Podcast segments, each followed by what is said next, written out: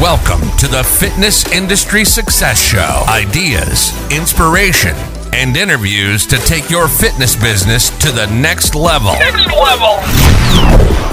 With over 23 years of fitness industry experience and the founder of Lead Lion, an innovative fitness marketing agency, here's your host, Nick Parker.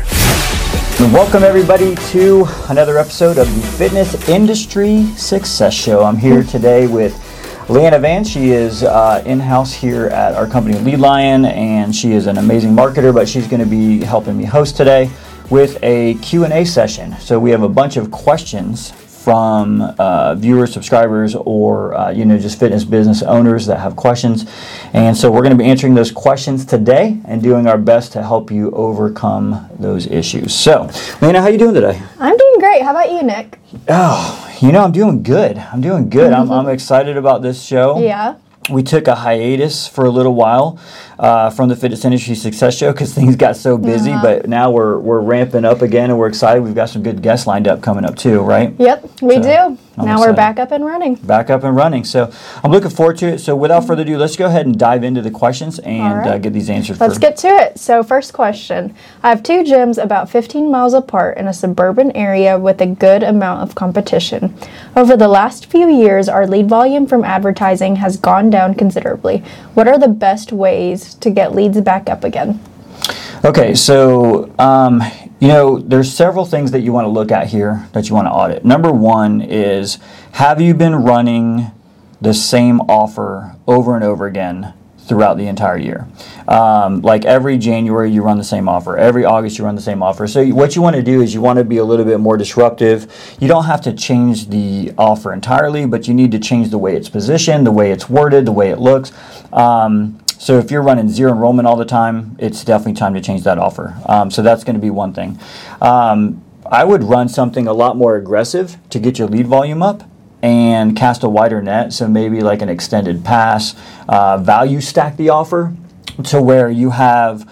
Uh, for example, instead of just zero enrollment, maybe zero enrollment first month free, and tack on like a two or three day pass on the front of that. So you're casting a wider net. You're value stacking. Um, include more amenities. So if you have like upgraded memberships, um, where you have like recovery zones or recovery modalities or things like that, include that in there. PT, whatever. Um, but value stack it. You've got to have a disruptive offer. The other thing you want to look at is, you know, what channels are you talking about?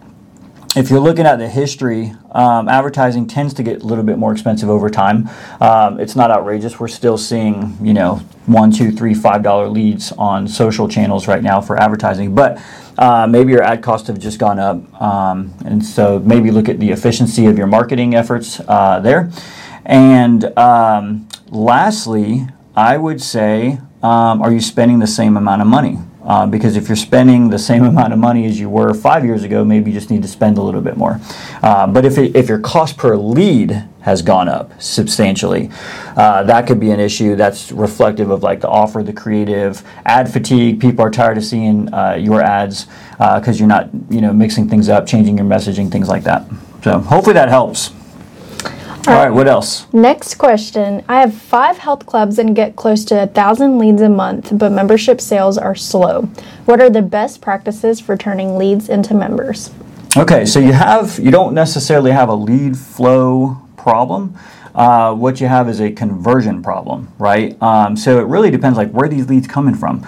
Um, you, you ever see the uh, you know a lot of the websites that'll have like a, um, a membership gate. So if you go to a website you want to see their membership prices you have to put in your name and your email to be able to see their membership Yeah. prices. Those are like the worst leads ever. Those are just tire it's like shopping. contact to get info or something like that. yeah, those are not good leads because they're just trying to see the price wall. They're going through the price wall, so you can get a thousand of those, and those convert at like less than two percent or something like that. So, um, typically, there's always exceptions, but that's something um, you want to look at. Like, what are your lead gen channels? So, if you're running like Facebook ads, Instagram ads, TikTok ads, Google ads, YouTube ads, you know, all these different uh, channels, and you're getting leads coming in, and you're getting a thousand of them, and you're not converting them, then there's a follow up problem. There's a back end infrastructure problem. So, what you'd want to look at is follow up. You know, we tell everyone to follow up once, twice, a hundred times, right? yeah. 20 at least 21 times Yeah. um, over the course of you know the first few weeks. But the first 24 hours are really critical. You have to have a super strong follow-up system in place to convert uh, advertising leads. Um, let's talk you know what we should talk about right now is, is the fact that people are at different stages of the buying cycle right? So you have um, a certain percentage, let's call it 10 to 20%, that may be actively shopping, and that fluctuates throughout time of year. Yeah. January and back to school time in like the fall are the two highest intent times a year when people are looking and shopping for a membership. So you're going to have higher conversion rates during those times because intent's higher. Then you have this middle group, which is kind of like they're a little, uh, a little, eh, how'd I go? Eh, Whatever. whatever. Yeah. They're, they're kind of like, you know, I want to get in shape. I want to feel good. I want to go to the gym and live this lifestyle, but I don't want to make the change. I don't want to change my diet, and I don't want to feel sore, and I don't want to go through the intimidation factor of mm-hmm. starting a new program or a fitness program. And so what happens is you have this middle ground of which is probably the a, a large majority of the people that have the desire but don't have the willpower, the intent. And when your advertising comes through and it triggers something, they get interested and excited about it. They're going to opt in, but then that next day the emotion wears off, and if you haven't followed up fast enough, they're they're cold, right? And it's going to be mm-hmm. hard to convert that lead. And then you have the bottom like 10, 20%. They're just never, no matter what you do, they're never going to work out. You know, you got uh, somebody that lives on a 30 acre farm 20 miles out and they're just never going to go to the Yeah. gym. You know so it's you got all these different groups. So um, i would say that when you're focused on lead gen that top you know the high intent leads and then also that middle ground where you know you have to have a really strong follow-up system uh, that's i don't like to use the word what's the a word i always use? Aggressive. Oh, aggressive. I don't know what you were thinking, of, but um, I don't like to use the word aggressive, but I like to use the word diligent. Mm-hmm. So diligent follow up. Um, which means contact them within the first five ten minutes mm-hmm. again like an hour later again later on that evening and then you have a really strong cadence and a sequence of follow up that includes the phone includes text messages and includes emails going to that lead mm-hmm. right when, have you ever have you opted into anything recently where you got followed up with like can you think of anything Yeah. Whenever I was was shopping, I added something to my cart and I left it. And so then I got a text. It was like, here's like 15% off. Go ah, get back to your cart. yeah Like, don't lose it. Yeah, exactly. Yeah, that happened to me not too long. ago. I got a new GoPro uh, mm-hmm. not that long ago, and I did the same thing. I added Yeah. it to the cart. When I added it to the cart and I left and I didn't come back, all of a mm-hmm. sudden all the retargeting ads were get uh, like 20% mm-hmm. off or 10%, it was something like that. And then if you click that, you get the promo code immediately. So it's, Yeah. it's bringing you back to cart. Mm-hmm. Um, that's a good example of that. So follow up, being aggressive, being diligent, not aggressive, mm-hmm. diligent. Aggressive is the wrong word. You, you come across spammy if you're aggressive.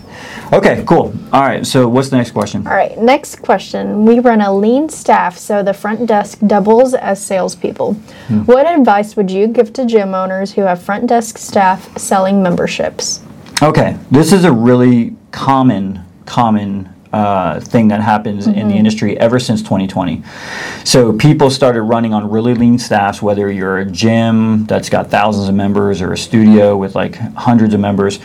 People started relying on front desk staff instead of having dedicated sales teams. And there's nothing wrong with that except for the fact that they're not being trained.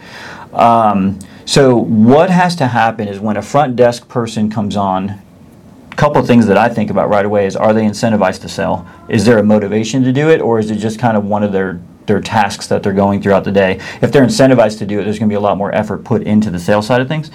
The other thing that I think about is training when you onboard a, a front desk person, they typically learn how to check someone in, how to answer the phone, um, you know, maybe how to give a tour. Uh, but there's not a lot of sales training, and you can't neglect your salespeople. They're like the lifeblood of your business, right? So if you're doing, uh, if you're having your front desk staff sell memberships, um, what I would do is teach them everything from how to answer the phone and control that conversation, how to handle a walk in and to control that conversation, how to give a proper tour, and then how to do a proper price presentation uh, to make sure that they're fully equipped and well trained, and then doesn't stop there. It's not like uh, you train them and you're done. Mm-hmm. You know, like we we don't ever stop training here. We're always learning and innovating and, and doing uh, taking things to the next level. You've got to be constantly throwing like new things at them. Yeah. For, for them to be able to really learn and grow themselves. Yeah, exactly. Because if they're not if they're not role playing, if they're not training on a regular basis, if they're not constantly like in it, um, they're not going to do it. And then you also have to build conviction. So like. Um, conviction would be for front desk staff is like, hey, look at all the lives you're changing. All these people that you signed up last month that are now on the path to a better, uh, you know, lifestyle. They're feeling better. Their families are, you know, doing better. Whatever. You have to build conviction. Look at past reviews, past testimonials, um, to build that belief that you know what I'm doing is important. What I'm doing is is going to make a difference. So, uh, invest invest time strategically into your front desk staff to become good salespeople. Mm-hmm. All right, cool. All right, we got any, we got a couple more, I think. Yep. All right. So next one, I feel like I'm spinning my wheels with retention because we're spinning hmm. signing up about the same amount of members that we're losing each month. What's the best way to keep members longer? This is a really good one. Um, there's so many different ways we can attack this. But one of the things that I would do first is find out what your NPS score is, your Net Promoter Score. By you, there's a lot of tools out there that you can use um, to survey your members and find out what your NPS score is, and see if it's good or bad, and, and what the issues are on why people are leaving. Because you know, I can make all the suggestions in the world, but you're kind of flying blind if you don't know why they're leaving, right? So you want to find out where people are at um, as far as satisfaction. Also, do exit interviews or exit surveys. So when they leave, find out, you know, what could we have done better? Why'd you cancel? Um, and then there's also I moved away, you know, and legitimate reasons, uh, financial crisis or whatever, um, that you don't take into account on situations like that. But what I would suggest it it doesn't start don't think about the cancellation and trying to save it think about the onboarding think about when that new member signs up what's that experience typically when you go and sign up what do you get uh, a digital agreement emailed to you as a confirmation and that's it right And you get your key card or whatever. yeah, even You if now it's on yeah. the app. so um, maybe you get a key card. So if if that's all you get, and then you never hear from them again, and then once in a while it's hey, how are you, and nobody remembers your name, and Mm-hmm. it's just like really cold. You're just a number in the cog, uh, the wheel, and it's really easy to cancel. But on the flip side, if you onboard somebody and they get some swag, maybe it's a gym bag or a T-shirt, they get water bottles, something like that. Uh, maybe they get introduced to a trainer, maybe they get introduced to the manager, uh, maybe they get an integration session where they learn how to use the equipment if they haven't used it before. Maybe they get a, an evaluation and they build relationships. Maybe they get introduced to a class, they take a class, and then the instructor in the class introduces them to two or three of those regulars that take the classes all the time and makes them feel comfortable and welcome. You know, like the old show Cheers where everybody knows your name. yeah, so this is a funny story. Back home in Arkansas, uh, my gym there, whenever I would miss a day, the GM or any employee, they would text me. They'd be like, You missed today. Where were you at? like, literally, it was my birthday one day, and they were like, Happy birthday, birthday girl, but where, where's your birthday workout at? Yeah, Are nice. you coming in? I was Yeah. like, No, but. yeah, that's awesome. It's a good way to build like that relationship, and it's very important for your employee, like your whole team, to just get to know everyone. Whether it's just like a hey, what's your name? Right, Like saying hi every day. That's very important, and that means Yep. something to someone. Yeah, and and I agree with that. And for those of you that are listening that maybe have like 5,000, 10,000 Mm-hmm. members, like there's no way we can do that. Um, there's there's ways you can automate these touch points um, and then just have really good training at your front Mm-hmm. desk, your instructors, to where your community of people, your members, you build a culture to where they're building relationships and it's the staff and the members building relationships. So you're building that tight knit community Mm-hmm. uh, that really helps just get people integrated. So I would say start there. NPS scores, find out why people are leaving, uh, revamp your onboarding process, make that a whole lot better, um, and then uh, we'll go from there. So, All right. Uh, my husband and I own three fitness studios and are thinking about selling. What should we be doing to get the business ready to sell and to get the best offer possible? oh, this is a great question. Been there, done that. Um, as you know, uh, for those of you that know my story, I've sold fitness businesses in the past that I owned, multiple location. And um, one of the some of the things that they're going to be looking for is um, obviously the financials uh, because if someone's buying it, it's an investment opportunity, it's a business.